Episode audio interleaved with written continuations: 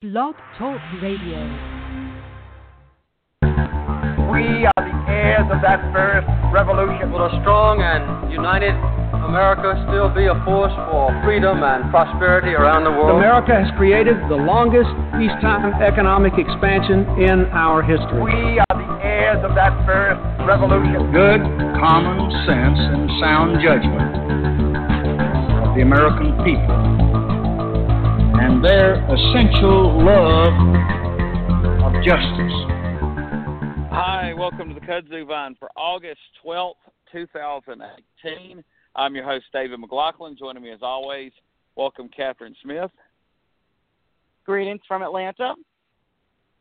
And welcome Tim Shiflett. Good evening, sir. Oh, good to have y'all. And in about 20 minutes, it's going to be good to have uh, Jay, uh, Jackson Darr from Red Racing Horses, our special guest. Jackson's been on at least two times, um, and he's going to come on again, and we're going to talk about some different national issues. Uh, but until then, we've got some things to talk about, and one of them is a national issue, but it's a national issue that the example of which is right here where Tim and I both reside in Georgia's 14th congressional district.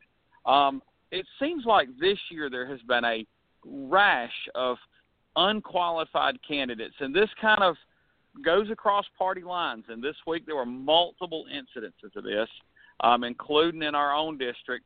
Uh, uh, the Democratic nominee, um, Stephen Foster, got arrested for DUI, and on there he talked about how he hated America and different things. And then there was a lady out in Nevada posed with a, fla- a fake um, college diploma. Uh, we had another candidate that dropped out of the race, and then she uh, has been arrested for murder. Um, we've had other guys uh, be indicted or even come out of jail and decide that they want to run um, for election. And it just seems like, you know, used to people might have looked in the mirror and said, you know, maybe I'm not right to hold office, but I can still vote and what have you. But now people somehow feel empowered to run regardless of their bio um, or other things. Um, Catherine, I know I sent y'all some of these stories during the week. Um, do you see anything here? Is it just because it's more recent? It's kind of recency bias for me. Well, I think we have to talk about what makes someone unqualified to run.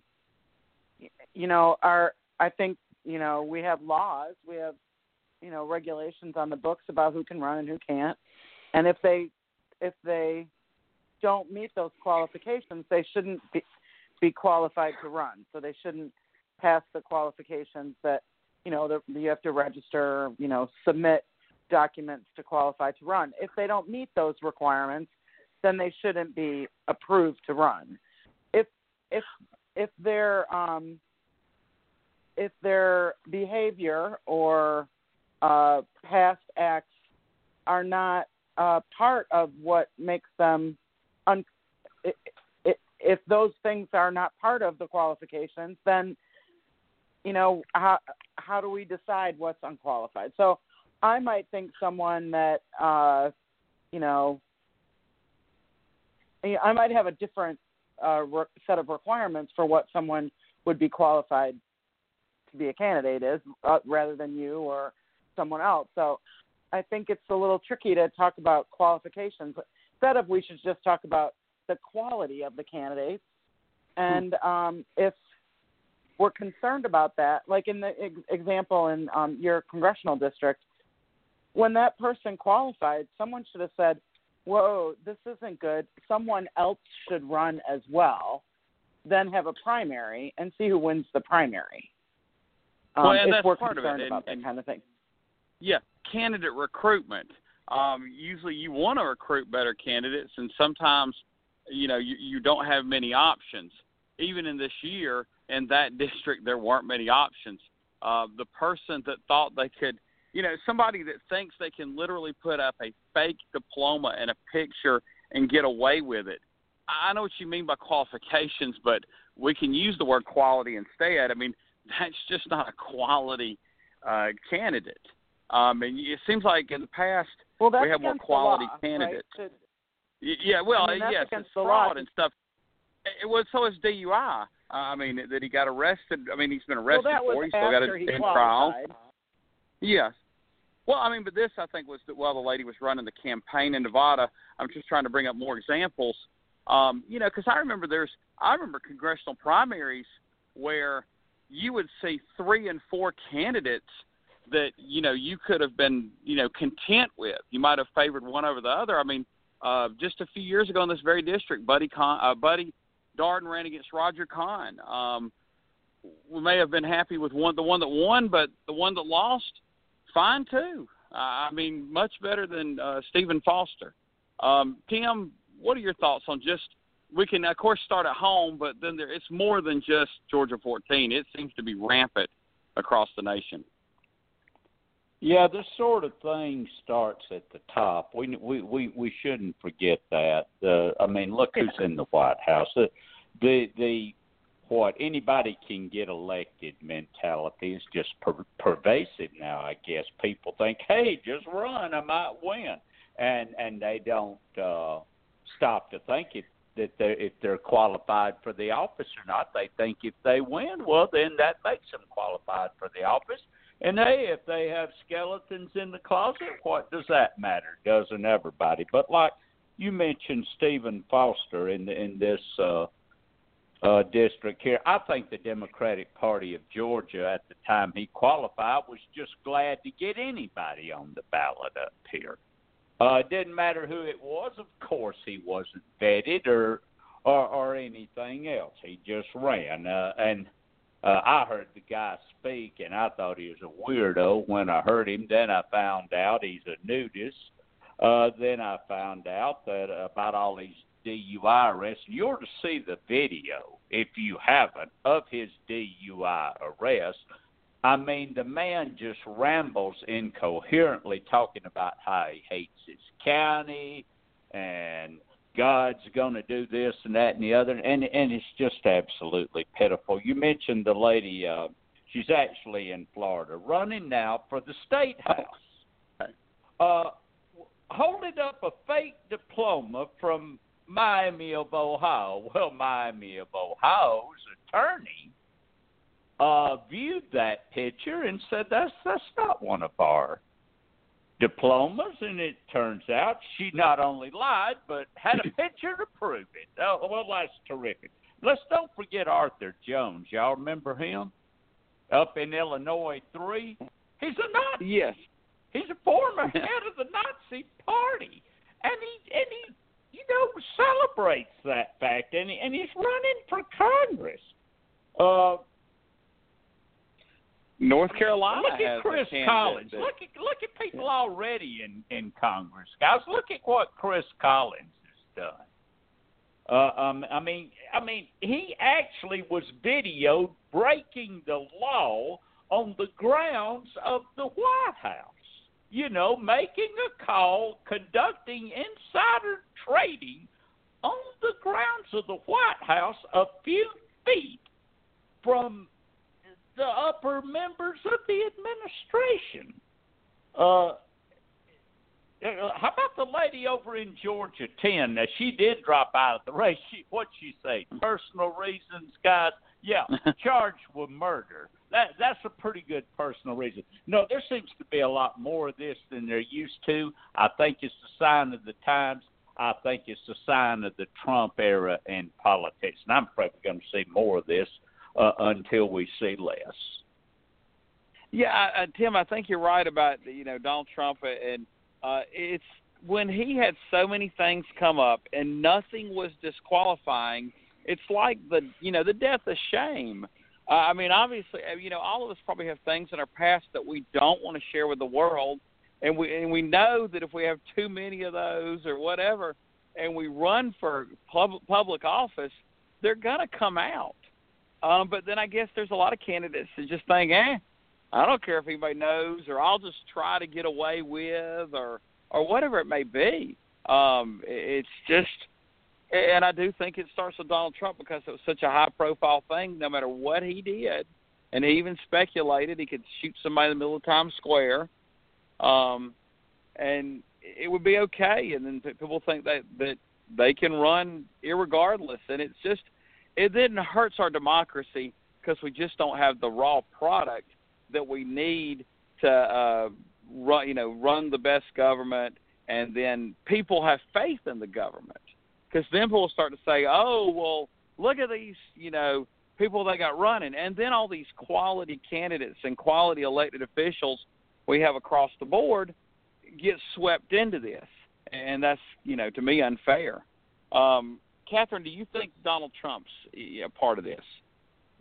Oh, absolutely, absolutely. Mm-hmm. I think um, you know people see him. He, you know, nobody thought he was going to win uh, at some points, and uh, he went on to win. So people are like, yeah, well, if he won, I should be able to win.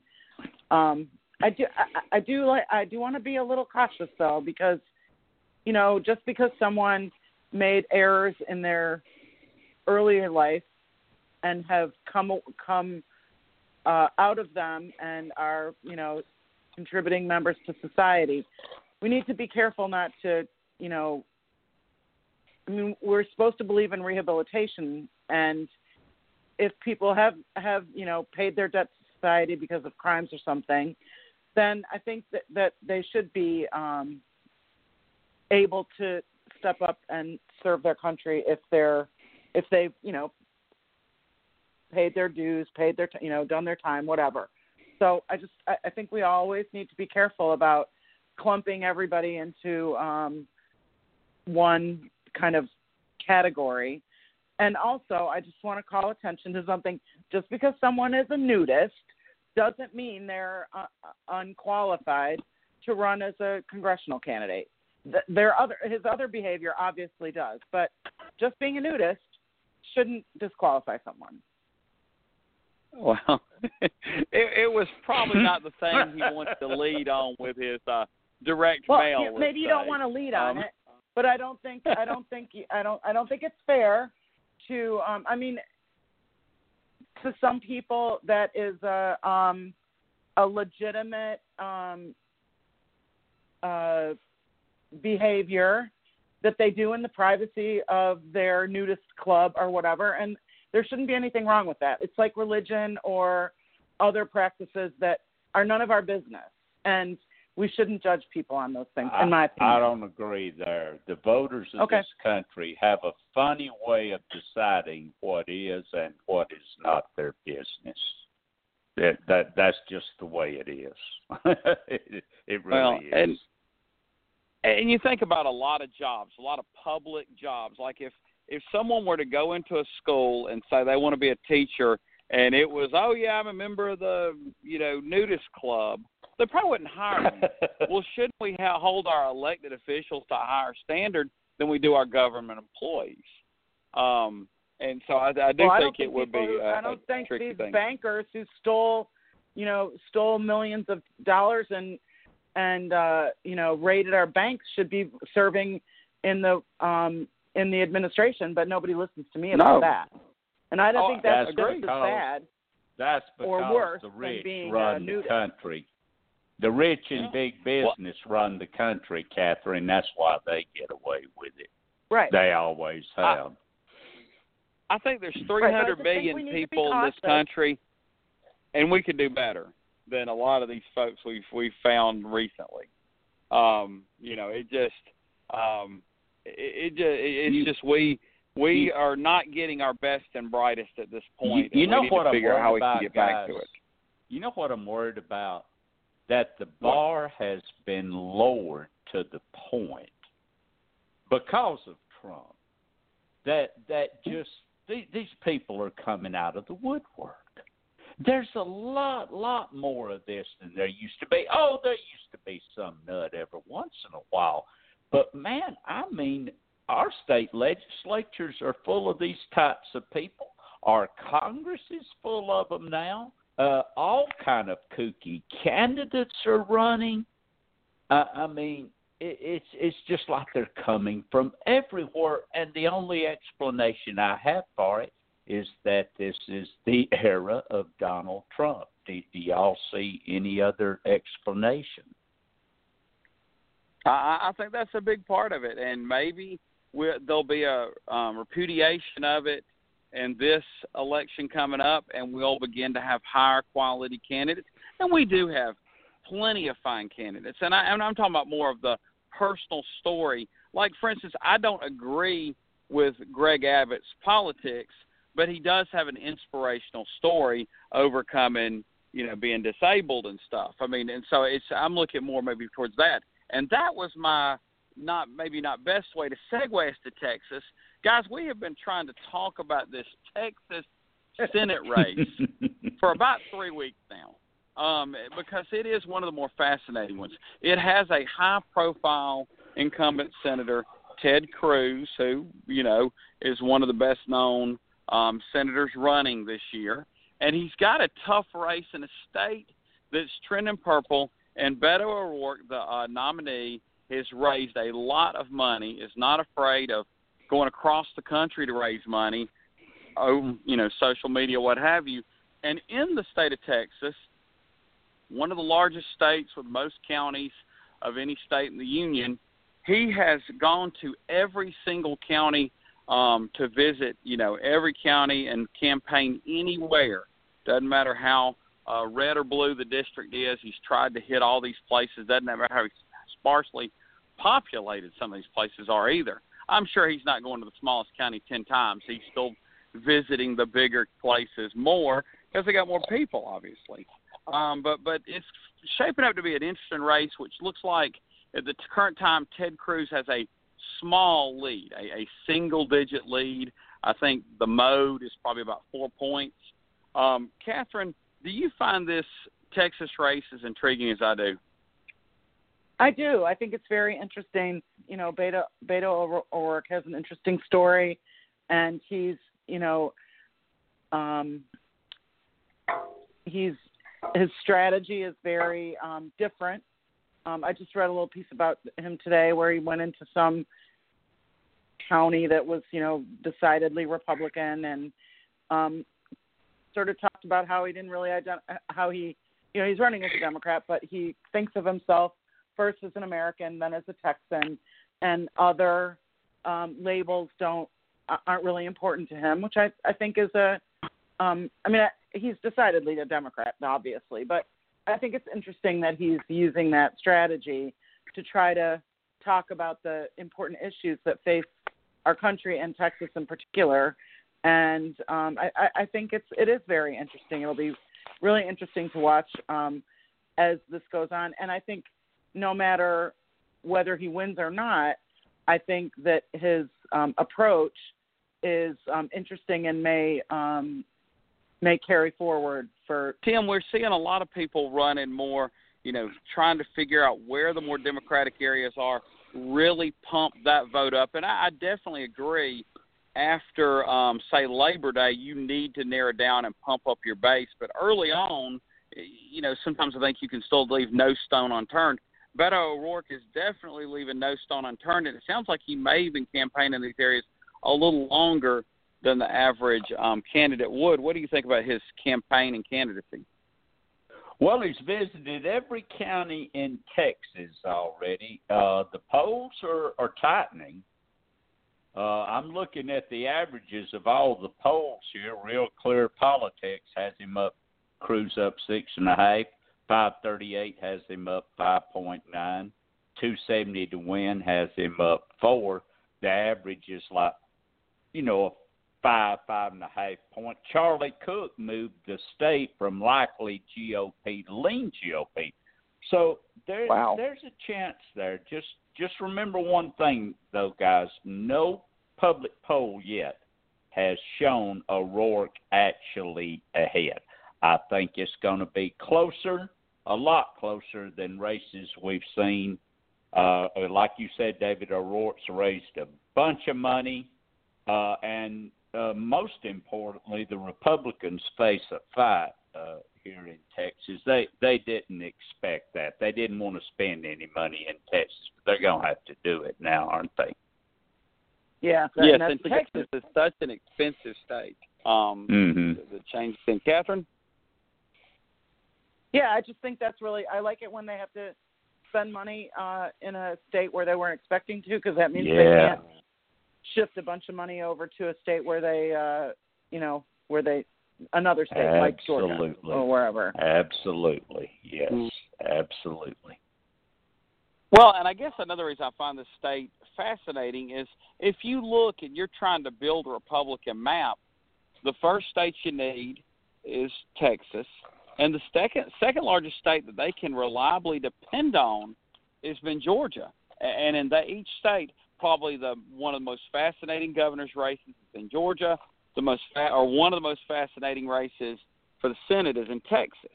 I mean, you still got Florida that can always swing either way, which is a huge state as well. But um, that's kind of where the Republicans have to build their base, like we build on California, is Texas then Georgia. And if they start to lose those two states, or those two states become Florida, um, and can go either way, that complicates everything for the Republicans because it's not like Mhm. California is going to move into the purple column anytime soon.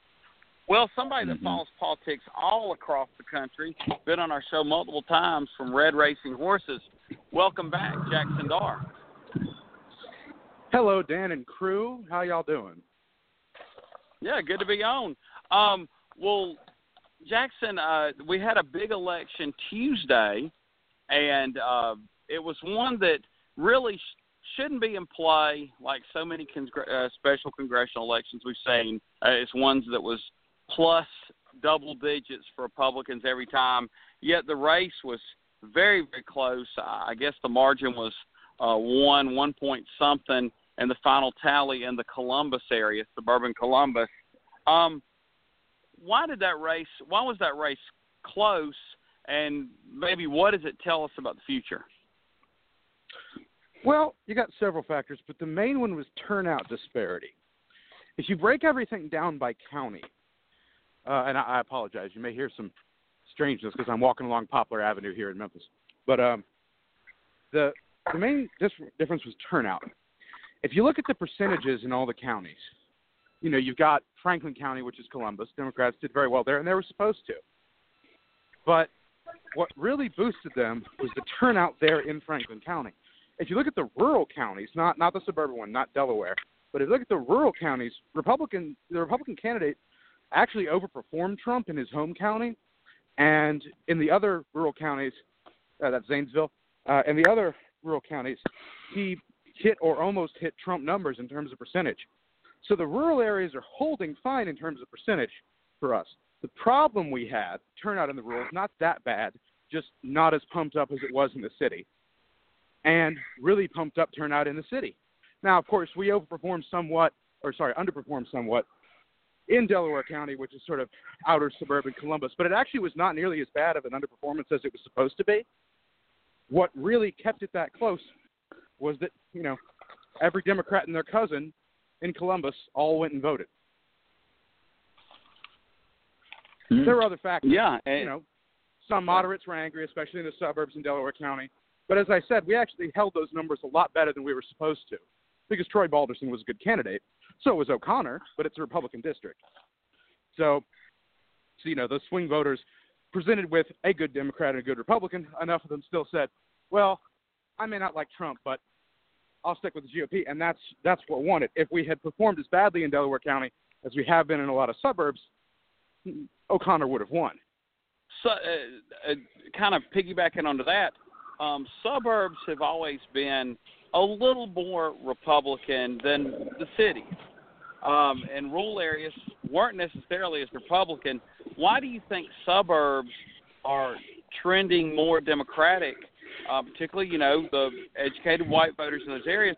Why is it trending that way, and what does that mean for 538 districts across the country? Well, suburbs, you know, this trend actually started back in the early 90s when it used to be that not only were suburbs more Republican than the city, but that they were overwhelmingly more. If you think back to, you know, say pre Clinton, pre Bill Clinton, um, the suburbs were the, you know, the rock, the cornerstone of the Republican Party. And round about 92, when Clinton won, a bunch of suburban voters looked at the Republican Party and said, well, you know, the Cold War has been won. We got our taxes lowered like we wanted to. Okay, crime's still a problem, but those were two of our three pillars. well, you know, a lot of us we care about these social issues and not necessarily the way these Christian conservatives do. Maybe we're moderate on them, maybe we're even left leaning on them, but we stayed with the Republican Party for foreign policy crime and financial issues. Well, those are gone. Okay, well, we're just going to give the Republican Party a gold watch and thank it for its service, and we'll vote. That's pretty much what happened in the early 90s. So you've had a trend since then of suburbs still mostly staying with the GOP, but trending over time. And I think it's generational. I think Trump ha- has had some non generational effect on it. His style, especially, turns off suburban women. The men are a little bit easier to keep in the Republican camp because, remember, a lot of these suburban men are people who have started their own businesses or, you know, ha- have worked in sort of a rough and tumble corporate setting where personalities like Trump are more well known and it's not as big of a problem. But a lot of women haven't. Some have, but a lot of the ones that had were already Democrats anyway. Um, so you know, because you know, among women, those who are sort of your suburban soccer mom were always tilted towards the GOP more, um, whereas the professional women generally went with the Democrats. Um, generationally, as the issue mix has simply shifted due to what the issues of the day are, you've had more and more going that way. And I think what Trump did was just accelerate it. I think this would have happened in another couple decades, you know, along with other changes. Um, but it got accelerated, and a lot of it happened early. Sometimes you get a candidate that's basically an ideological coalition accelerant, and Trump was. Yeah, well, and and we've seen research, Ruy Teixeira, you know, emerging Democratic majority, and some of these trends Which, were going to which never happen. seems to emerge. If and and and well, I know it hasn't, but then now Donald Trump, like you said, has is an accelerant. Um, and really those states. What are three of those states that were going to um, emerge for the Democrats? Arizona, Texas, and Georgia, and all three of those in the last election were three of the few states that trend um, more Democratic. None of them went Democratic yet, but they trended. If he's an accelerant, uh, what does this do to the Republican Party? Well, he is an accelerant, but think about this: there's a flip side to that coin. The flip side to that coin is that you might get better numbers. I still don't think yeah, Texas moved a little left, but I still don't think you're going to get anytime soon. Georgia and Arizona maybe, but the flip side to that coin is look what happened in Wisconsin, look what happened in Michigan, look what happened in Pennsylvania. Uh, we're very much a 50-50 country, and I think for the time being, Trump accelerated the country more against the Republican Party than he did. But it all comes back into balance. You know, it all comes back into balance eventually. And the fact that those rural numbers are holding kind of tells you something. Tells you that short term, Democrats can still hold their margins in the rurals enough to win with better turnout, better performance in the suburbs. But long term, they have lost some voters long term, even as they've picked up some voters. That's just how American politics tends to work. Yeah, and and I will agree with you. I don't think the rural areas may switch back as far as that county, but as we know, brain drain happens a lot all across America. A lot of those um, folks in rural areas will move from rural areas to suburban or urban areas over time through right, generations, but, but, but actually, and then those are going to be voters that move, and then the and then they're going to become more liberal, and the and the Republicans are going to lose them. They're just they just may live in a different zip code. Um, Right, but they well, live in a zip code that's already 80% Democratic, so it doesn't really help. But then on the, the statewide elections, like let's say they move from Western Pennsylvania to Pittsburgh or Philadelphia, um, in the statewide election, it won't matter which one they live in. It, it, they'll lose them there, and so that'll matter there. Well, let me kind of go to another state completely that was probably the second most, or in some ways maybe the most interesting election, and that was the GOP primary for Kansas governor. I, I don't even think that thing's still been decided, and it really, you know, cut to the core of um, what the Republican Party looks like. You had a more, um, I won't say centrist, but a more traditional Republican candidate versus Kris Kobach, who is kind of the um, intellectual inspiration for some of Donald Trump's immigration policy. Um, you know, he can speak about it a different way than Donald Trump can. Um, what is this? Well, what, first, I mean, I'll let you make your prediction about who actually wins the uh, recount or what have you. And if it is Kris Kobach, what does that um, do to the Republican Party, um, both in Kansas and around the country, if this guy becomes a national face of the party? Well, I mean, you sort of got the Republican legislative principle working on a bigger scale there. I mean, any Republican that says things that are somewhat controversial is going to get blasted out with a lot of, you know, a lot of Sturm and Drang, and that pretty much happens a couple times to us every cycle. I mean, you know, we do the same thing with y'all and Maxine Waters. We just don't have as big of a megaphone. Um, so, I mean, I think it's more likely than not that he will win the recount. Um, Colyer did pick up several more votes. He did narrow it down. I think it leads 91 right now for Kobach. Kobach. Um, I, I think in the end, especially because a lot of the bigger counties are actually on Kobach's side, that eventually, when they do the recount, he's going to win razor thin. Can't be sure of that. It's that close. But as far as how much it matters for the national level, hmm, he'll say some things. It'll add some fodder for for the national media for a few days, maybe piss off a few extra people. But you know, it it's not like it's women's issues or something. That's what that's the one that really really kills us whenever someone says something stupid on that. Uh, immigration, most of the people that you know really care about immigration one way or the other already know how they're voting. When it comes to you know other things, um, you know, Me Too movement kind of stuff, that's where that's where we get really hurt. Because despite the gender gap in our favor with men, it's very much against us with women, and we still need a lot of women to win. Yeah.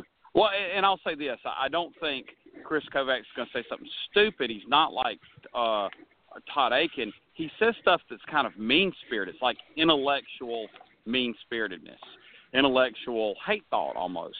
The way he uh, approaches the immigration issue. Now he he puts it in different terms to where I guess it's a little more couched but um, he, he's the thought behind this. So I, I definitely think it's something that the Republican Party will have to look at on a national level if they want to expand their base uh, in other demographic areas at some point.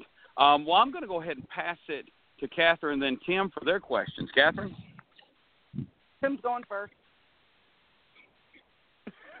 because I'm not quite ready yet. Okay. um, at, at present on your page, you have no Senate seats projected to uh, flip control, but you have numerous toss-up seats listed. Yeah. So, based on what you are seeing presently, which Democratic held seat would be most likely to flip and why? North Dakota. Um, North Dakota. Well, first of all, we have two public non-internal polls showing Cramer ahead of Heitkamp. That's one. Mm-hmm. Two, Heitkamp, who is very impressive and does a lot of local work. I mean, she even did an interview with Breitbart the other day. Um, mm-hmm. Very impressive senator, um, but she only won by 3,000 votes last time. Now, that's a fair amount of votes in North Dakota, but mm-hmm. still not that big of a margin. And you got to remember, this is an over 60% Trump state, and it was always going to be a difficult reelection no matter what. I think she mm-hmm. can still do it, but mm-hmm. Cramer's not easy to box. You know, he works harder than Rick Berg did, and he's not easy to box into one little corner and, you know, easy to sort of, uh, uh, how would I put it, uh, you know, sort of culturally meme in North Dakota to the point that you can, uh, you know, make him sort of a an unacceptable choice. I think mm-hmm. Heitkamp's still going to do very well, but I, I think at this point she loses narrowly. Okay, well, now I want to jump over to uh, the gubernatorial races. Now, uh, in looking at your uh, projections there, it's very obvious that you think that Governor uh, Rauner is uh, in deep trouble. He's gone. Is he beaten? And and if so, what happened to cause it? Well, there's a couple things, and I, I really think. I mean, you know, we always have to say absent a live boy dead girl scenario, right? With mm-hmm. Pritzker, but I don't think that's going right. to happen.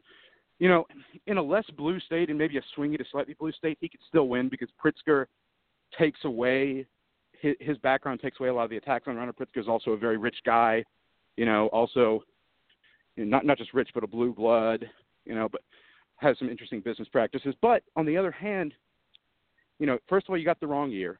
Second, Mm-hmm. Rauner really pissed off his base very badly, and that's not the main thing you need to worry about when you're, you know, running as a Republican in Illinois. But it, it does matter. He he really really made. There's two things that the Republican base is extremely firm on, and that is socially, and that is guns and abortion. You can make basically Mm-hmm. anything else. You, you you can get away with any other kind of heresies on stuff like that, but you can even say things on those two issues you don't like. But if you sign something that is liberal on guns or abortion, that the Democrats put up, Phil Scott in Vermont's having this problem right now. Um, You know, it, it's kind of the only real, the real quote unquote betrayals that the base really sees and really, really latches onto. And so I think there's going to be a lot of people downstate that just blank the ballot. That's the 1st mm-hmm. problem. Second problem is, mm-hmm. you know, he's been fighting with the legislature for years, and you know, all right, fighting with the legislature isn't always unpopular in Illinois. It's often very popular, but it's gotten to the point that the state has realized pretty much that the governor and the state house, at least, are never going to be able to make a deal that the Illinois Supreme Court rules as legal for the budget because Mhm. the because you, you all know what happened with the state Supreme Court there. Anyway, so you have this problem where he's being hit from all sides. The moderates who want to see him make a deal, well, he hasn't been able to make a deal. And the Republicans who should be, you know, getting right behind him, uh, a small but significant chunk of them, because remember he needs every single bit he can get, have just decided, look, I'll vote for all the other Republicans, but I'm going to skip the ballot on this one, or I'm going to vote third party because, you know, Rauner is just beyond the, you know, no point in having him, right? If he doesn't block the things I really care about. Wow. Okay, one final. That's not my opinion, but that's for theirs. you. Yeah, one final question for you, and and uh, I, I'm not I'm not sure you can actually put your finger on this one. I'm really having trouble putting my finger on it. Uh, as we know, a, large number of uh, candidates backed by uh, the president have fared well in primaries this year. Do we have any way of knowing yet how those same candidates might fare in the general election when there's a different target audience? Um, I think it's really going to be candidate by candidate. I think the reason he's had so many successes and who he's backed in the primaries is there's a few he's backed sort of out of obscurity, but mostly when he's endorsed, um, he's mostly done it from okay, maybe we have a few candidates here that are doing well, but I'm going to pick someone who's already doing well, it may even be leading, and I'm going to endorse them to cement it up. Basically, they're being very Mhm. careful with their targets so as not to lose too many. Now, there are a few that he has elevated from sort of obscurity and helped them win, but usually it was at a flexion point where they were already rising from obscurity. Basically, the basically the White House is making the record look really good by endorsing people who already had a really good chance of winning. Oh, There's been a few times. There's been a few. There's been a few times where I think they saved our butts a little bit, actually. Um, uh huh. but in terms of, in, in terms of that, I think it'll be a very mixed bag because it'll be different. He's endorsed tons of different kinds of candidates. Some of them have been Uh-huh. very have seemed very much in his vein, and some of them really haven't. He's used it very. Uh-huh. He and the White House have used it very strategically to make themselves look good, and in a few cases to again save our butts in a few primaries, where the where the margin in certain you know certain counties, certain very Trumpy areas matters. But I don't think Mhm. it really is going to cause a pattern. I don't think you're going to see. I think you're going to see some of the ones he picked wins. And I think you're going to see some of the ones he picked loses. It's not really going to be much one way or the other. All right. I appreciate that, sir. Thank you for that. And Catherine, are you ready? I'm ready now. Thank you. Okay. Hey Jackson, nice to have you. I I love hearing that you're Thanks. walking down Poplar Street in Memphis. You know, I'm a big fan of Memphis. Yeah. Um, Good to be back. I wanted to ask you about Chris Collins and the and the state of that um, campaign or that election, and uh, what you think is going to happen. How's it going to shake out? Well, let's see. If the election were held today, I'm pretty sure Collins would lose. Oh, we'd almost instantly get it back next time it was up for election. I mean, it's the most Republican seat in New York. But you know, even when y'all won it briefly with Kathy Hochul, you know, and then Collins came along, you know, weren't able to hold it. But um, there is one way Republicans can still get him out of there, which is if someone nominates him for a judgeship before I believe it's September 5th. Um, basically, that's you can get someone off the ballot in New York by nominating them for something, um, even just in office. Like a, a party can do it themselves, and usually this is uh, New York in local New York politics. They like to play games with this. Uh, a lot of the fusion voting little third parties will put up someone who isn't the real intended candidate, and then they will uh, hold that find a candidate from one of the major parties they like, take that placeholder name, nominate them for a judgeship they'll never win, and then replace the name on the ballot with the candidate they actually prefer. They just weren't sure yet. Uh, it's a it's a time Oh. it's a time uh, it's a device to get more time. So the problem is, of course, for us, is that Collins is refusing to move, right? So you sort of have to have the consent of the person being nominated. And right now, right now we don't have it because he is delusional and thinks he can get around it. He can't. He was arrested in broad daylight. Um, so he can't. And and was surprised it took this long recorded. You know. I mean, it's a pretty good case against him as well. So Oh yeah. Oh, there's been a case against him for a while. I, I'm surprised he wasn't arrested eight months ago. yeah, well, sometimes these things move slowly, right? Um, yeah, that's why the timing is unusually convenient. What are the other races that you think are the most interesting uh, in any in any in any uh, district or um, house? What what what are you looking at and um, either puzzled by or intrigued by? Well, let's see. Um, another one in New York for a second that just flared up the other day. I don't know if y'all remember uh, Sean Patrick Maloney, congressman from the Hudson Valley. Um, you know, he's running for New York AG. Well, the New York state primaries, due to a court ruling, are at a different time than the federal primaries. So if he wins that primary, well, the party has to replace him with someone on the ballot. But if he doesn't win that primary, he can just go on and run and win. Well, that would normally be great because he's a great performer for y'all. He's he's very it's a it's an it's a barely Trump voting district, but but he does very well there. Um, but the other day he open I, he openly used curse words to insult Trump voters on camera, and so if he doesn't win that New York AG primary, you could have a blue wave sweep the country and he could still lose. Um, it was it was a very uh, sort of all in statement. Like he's all in on winning that AG primary. Uh, that was one. Yikes! Um, like I mean, he using uh, I can't even remember the curse words. It was it was multiple. Uh, uh, so that's one.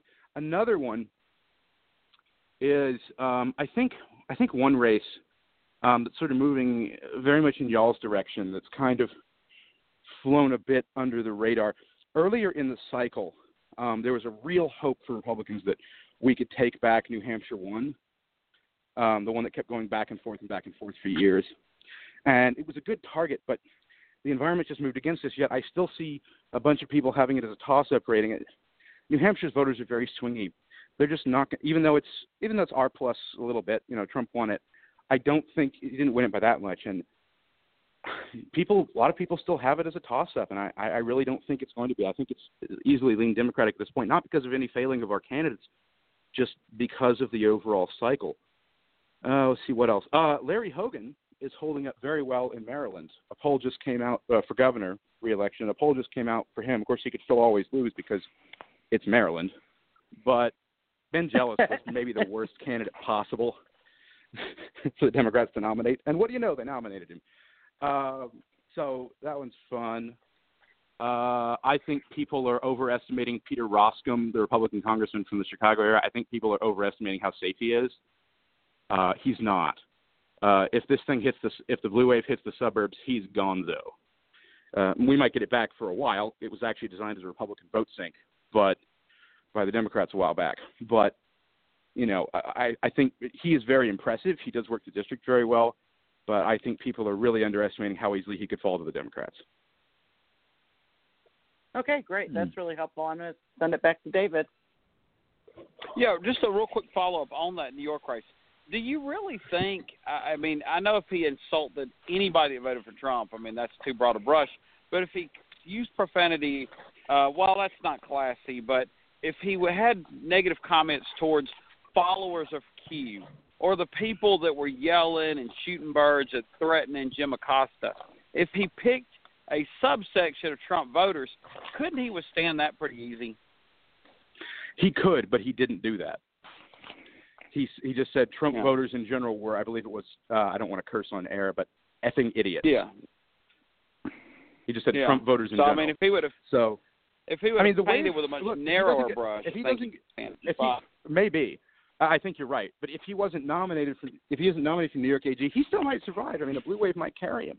I think there will be some kind of wave. We just don't know how how high it's going to be um, at this point. But um, those those are the kind of things. I mean, look, same kind of thing, except for past statements uh, and actions has happened with Scott Wallace, Philadelphia, where that's a seat that Democrats should be relatively easily able to take, and I think a lot of suburban seats will fall pretty easily in the Democratic column. But Wallace really screwed up because, well, I mean, he screwed up years ago. You know, it, it's a district with a decently sized Jewish population. It's a swing district, and you know, he he not only did he donate seven million dollars to a boycott, divest, uh, sanction uh, nonprofit, but you know, he also helped the nonprofit get money that advocates for population control, which you know that district is heavily Irish and Catholic. Um, you know, that, that's the kind of stuff that you know that gets talked about on Sundays as you know, you know, beware beware the coming of the devil in Catholic churches. So, you know, individual candidates will always screw up, and some people will overperform.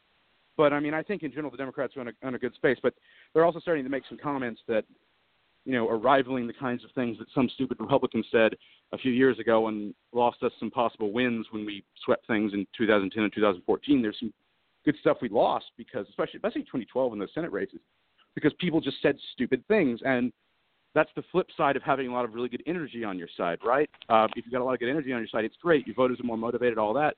But you'll also end up leaving some races on the table because some people representing you end up saying stupid stuff. Yeah. Hmm. Well, Jackson, thanks for being on, and I want to give you a chance. Uh, if people want to read you or follow you on Twitter or what have you, what are some uh, ways they can do that? Well, let's see. You can read me when I do roundups at Red Racing Horses at rrhelections.com. Don't really have a Twitter or a lot of that because I try to stay off social media for the most part. I run campaigns, so I kind of have to stay incognito. But you can read what I do there. I will occasionally uh, publish some other things. Also, I have been on television several times here locally, so if anyone listening is in the Memphis area, I'm on Informed Sources on the local CBS station, News Channel 3, uh, with decent regularity. All right, that's great to hear, and we may hit you up again and get some Tennessee information next time you come on. All right. Well, great to talk with y'all. Sounds good. Thank, Thank you. you, sir. Thank you. All right, Jason uh, Jackson Darr of Red Racing Horses. Well, guys, I think we got time for one more topic, and uh, the big topic on particularly Meet the Press was Omarosa. She's coming out with a book. She had already been on Celebrity Big Brother. Um, of course, when she left the White House, um, it made news, and, and more keeps being made. Um, obviously, no one's winning to me in this situation. Uh, the White House is certainly not going to look good, but Omarosa is probably not the most likable figure there is. Uh, back from when she originally came onto the scene with Donald Trump on The First Apprentice, did not watch that season, but I've heard that um, she, uh, you know, didn't necessarily make the best impression at that time. Um, but she did have a audio that is not going to be good for the uh, chief of staff, John Kelly. He, in a very low key manner, threatened her reputation. Um, it was almost so low key I wouldn't. I had to like listen to the and really get the analysis and go, oh yeah, that was a threat. It was just so deadpan. Um, and then um, the fact that it was in the Situation Room and a recording device, it just shows how little control there is in the White House. So there's so many negative things to this whole uh, scene. Uh, Catherine, what's your take on it all? Well, you know, I don't have a lot of sympathy for for Omarosa. I mean, she agreed to work for the man, so like, you know, you lose with me, you lost all your credibility then, and then to leave and come out with these, you know, kind of, I mean, this, you know, tape is is damning. I mean, it it is a threat, and and that's unfortunate, but I don't I don't I think she's all about uh, media and attention, and she'll just keep doing this as long as she feels like she's not getting the proper media attention that she feels she should. So I don't have a lot of sympathy for her. Yeah, I, th- I do think it's pretty clear, Tim, that Omarosa is in the business of Omarosa before the Republicans, before Donald Trump, before Democrats, when she was a Democratic consultant when she first was on his show. Um, what's your thoughts? Well, I mean, unhinged is the name of the book. That says, that says a lot about everybody we're talking about here that's involved in this. Uh, it, it's it's she does have the distinction of being the first, you know, staffer to uh, publish a tell-all book. Uh, there's a lot of accusations in there. Some of them are just unbelievable to me, and some of them are, are very believable. That the president's uh, mental capacity, for instance, is is slipping. That that's very believable to me. But that he wanted to of office on his own book, you know, the art of the deal. I find that really difficult to believe right there. um, Trump called her a low life. Uh, uh, of course, that he he probably should have thought about that because he's had this quote low life hanging around him uh, for over a decade now. If she was such a low life, why was she in his inner circle? Of course, Sarah Huckabee Sanders uh, called her basically a liar, but that's like the pot calling the kettle black, isn't it? now, you know the the thing that really was fascinating, and I heard this this morning on on you know um, Meet the Press, where she decided to start her book tour um, or promoting her book, and she actually taped General Kelly firing her. Secretly, she taped the White House chief of staff and claims she has multiple other tapes secret tapes now from inside the White House. Man, what, what, where is their security at when that's going on? When White House staffers are taping other White House, this ain't the president with his recording system in the Oval Office like Nixon. No, this is White House staffers, the White House chief of staff, in the act of firing them. I mean, uh, they they, they might want to go back and uh, really look at their security uh, well, here. was and that, wasn't that asked before they banned cell phones from the West Wing? Yeah, I think uh, was you before. got me I think there, it- Catherine. I think it was. I think it, I think Catherine's right. It was before because they have because I think the Twitter accounts and all the media um, reports that got out, they um, wanted to try to you know tighten that in. I think the problem is, Yeah. is the guy that has the Twitter on the toilet is the guy they got to tighten in the most, and then there were Yeah. to report. Now, one- Now, now one uh, thing that I do find problematic is you had Michael Wolff's book, Fire and Fury, which had you know much more credibility in this book because this book the media has actually shown where she's contradicted the book and on interviews Mhm. since then and things she's claimed. And so you got her book, which there people are ripping apart. So there may be a lot of truths. I'm sure that the the audio was the audio. I mean, it was what it was. But then Bob Woodruff's going to come out with a book. I'm sure it's going to be far more credible than Omarosa's book, maybe more credible than Fire and Fury. So then uh, Trump's defenders can wrap the three books together and go, oh, look at all these lies they tell about the president. Never bring up instances of Woodruff's book, probably bring up incredibly few about Wolff's book, but then just bring them all from Omarosa's book where the contradictions were, and then just wrap all three together and get the whole thing dismissed. Do you think that could happen, Catherine? No. I don't I don't think very many people will clump uh those three writers together.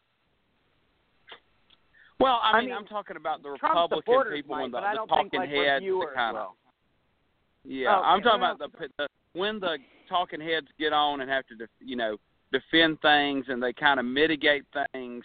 That's where I'm talking about. Not not necessarily you or I that can look at each work as a separate work. Um, yeah, I suppose they might try to do that, but I just can't imagine that, you know, Yeah. I just can't imagine that it would be. It might be successful with his with his support with his base, but his base is not listening to anything anyway. And can they read? That's right. That's right. Uh oh, you can't run for upstate uh, Congress in New York, uh, Tim. It's okay. oh, look. Uh, I mean, if Bob Woodward's coming out with a book yeah. about this, I mean, this is Bob Woodward. This this is the guy that wrote all the President's Men, the Pulitzer Prize winner. I I I I, I got to agree with Catherine. I don't I don't see how they can lump him in with with, with anyone. I mean, his track record speaks for itself. And and and and you know, of course, it's true that his base is not going to believe anything, but the average American is going to uh, view Bob Woodward with credibility, that, uh, unless they've just totally lost their collective minds. I know I'll certainly always view him that way, even if he says things uh, uh, about people on my side of the aisle that I don't like, because I believe the man is credible.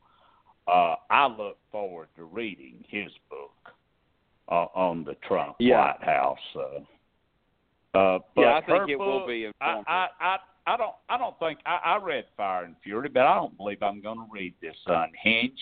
Uh, like y'all have been saying, too much of it is questionable. I mean, just, just crazy stuff. Does anyone really believe that General Kelly called her down to the Situation Room to fire her? I mean, no, you don't do that. You just get them in the in, in your office and you say, you know, it's been great that you work with us, but you're out by. Eh, Oh, uh, I would I would so- believe his office.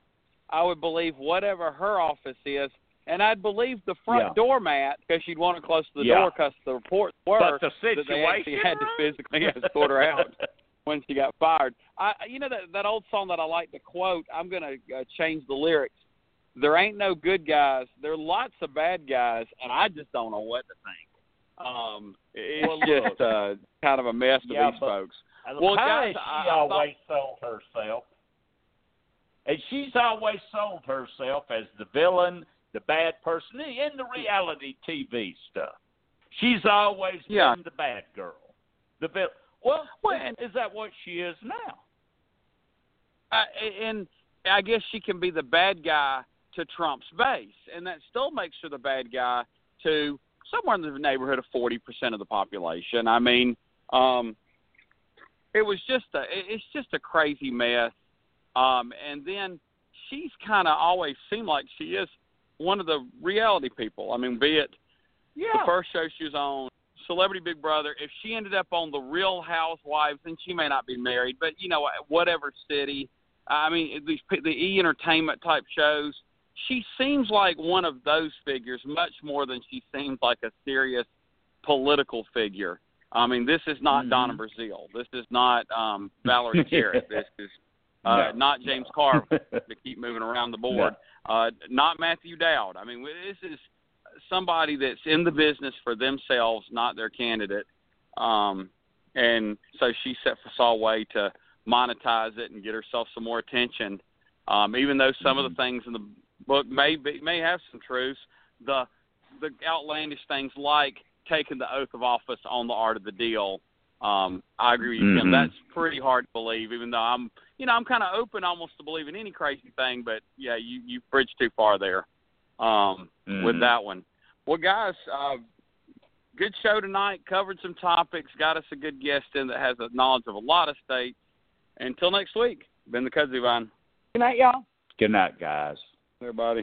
We are the heirs of that first revolution. Will a strong and united America still be a force for freedom and prosperity around the world? America has created the longest peacetime economic expansion in our history. We are the heirs of that first revolution. Good common sense and sound judgment of the American people and their essential love of justice.